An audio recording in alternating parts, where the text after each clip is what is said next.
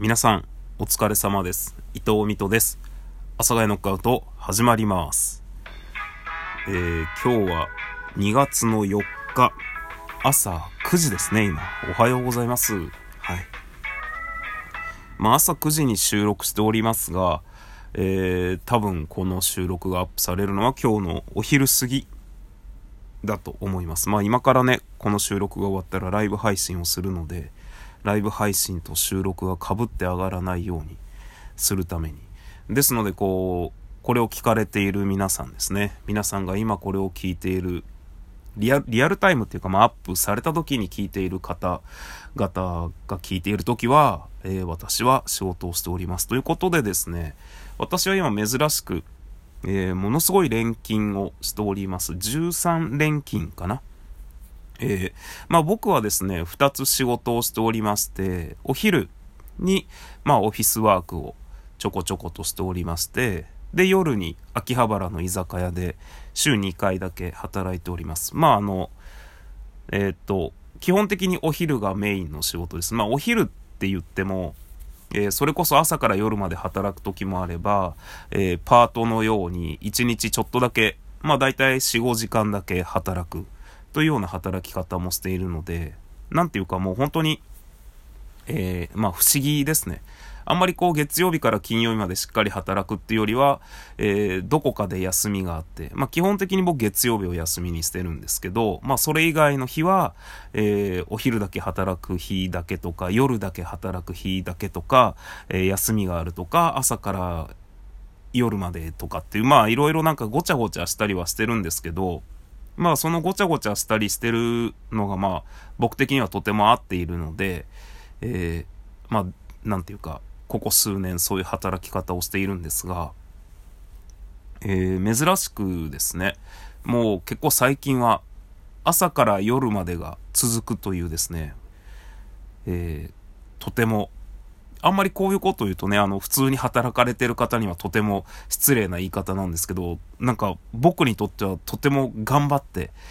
朝から夜まで働いているという感じになります。で、それを13連勤それをっていうか、朝から夜までを13日間続けているわけではなくて、今日みたいに夕方、今日はあれだ、朝一番長い日ですね。朝オフィスワークに行って、夜秋葉原の居酒屋で働く日ですので、一番長い日ですね。夜帰ってくるのも多分11時、12時かな？11時、で、9時、10時にはもう家を出ないといけないというような感じになるんですが、何日間かはポコポコと、夜の居酒屋だけとか、お昼のオフィスワークだけとかってあるんですけど、なんていうか、ほんとここ最近なかったんですよね。連勤が続くことはあっても、そんなになんかみっちり朝から夜までの働く日がずっと続くっていうことがあんまりというか全然なくって。で、それがちょうど今13連勤で今日で5日目なんですが、来週1週間ですね。来週1週間結構続くんですよ。で、あまりにも、それが嫌でっていうね、子供みたいなことを言ってますけど、そんなにみっちり月曜日から日曜日まで行くんですけど、来週の日曜日でね連勤終わるんですけど、みっちり働くのが嫌で、僕はもうちょっと嫌だなって思ってるんですね。この嫌だなって思っているのを、この機嫌ですね、言ってみたら機嫌が良くないんですよ。機嫌が良くないって別に怒ってるとかイライラしてるとかっていう良くないじゃないんですけど、とても機嫌が良くないんです。なのでこの機嫌を取らないといけないんですよ。自分で自分で取るしかないんですよ、自分の機嫌は。ということでですね、今週1週間はなんとか、まだ土曜日ですけど乗り切れるだろうと。で、明日もね、明日は夕方だけの出勤なので、午前中結構時間があるんですよ。その間に、その次の月曜日から続くお弁当の仕込みなどをしないといけないんですが、その自分の機嫌を取るにはどうしたらいいかって考えたときに、結構やっぱなんかね、僕の上の方にまあ、料理するっていうのがねあるんですよね。で、その料理するのは楽しいんですよ。お菓子作るのは特にね楽しくって、そのお菓子を持ってね仕事に行ったりするので楽しいんですけど、ただ買い出しに行く時間がなかなかないんですよね。で、その例えばっていうか、まあ、文房具が欲しいとかなんかが欲しいとかだったら、こう出勤してる途中にどっか寄って、もうほんと10分ぐらい早く家出てどっか寄って、買って出勤すればいいんですけど、その食材って途中で買えないんですよね。絶対一回家帰ってこないといけないので、だからなかなかねこう買うタイミングがないんですよ。食材揃えないといけないんですよ。だけどなくって、で、まあ、なので明日の日曜日のこのお昼が暇なので、その時に、お弁当のおかずとか、まあ、お菓子などを作ろうと思ったら、僕は今日中に食材を揃えないといけないです。ただまあ正直全然頭も回ってないし、特に僕が何か作ろうと思っているわけでもないので、ちょっとこうどうしようかなってなってるんですよね。なんで一番現実的なのが、帰ってきて、まあ、それこそ今日は秋葉原の居酒屋で働く日なので夜遅いんですけど、遅くまでやってるスーパーに帰ってきて行って買う。まあどっと疲れるんですけど、まあそれが一番現実的ですよねっていうのと、まあそれは一旦置いといて、この何かを作るっていうのがまあストレス発散というか、僕の中で結構、楽しい出来事の一つですよっていうのは一旦置いとくとして、そのもう一個ね、なんか新しいものを買うっていうのがちょっとこうワクワクするじゃないですか。なので新しいものを買いたいんです。僕は来週1週間自分の機嫌を取るための新しいものが欲しいんですよ。で、今ちょっと考えてるのが、服を買う。で、服を買うって言っても別にね何万もする服を、コートを一着とか、なんかそういうんじゃなくて、もうほんとシャツ。僕は基本的にお昼のオフィスワークがメインなんですね。夜の秋葉原の居酒屋って正直制服としての T シャツがあるので、まあそれ着るだけなんですよ。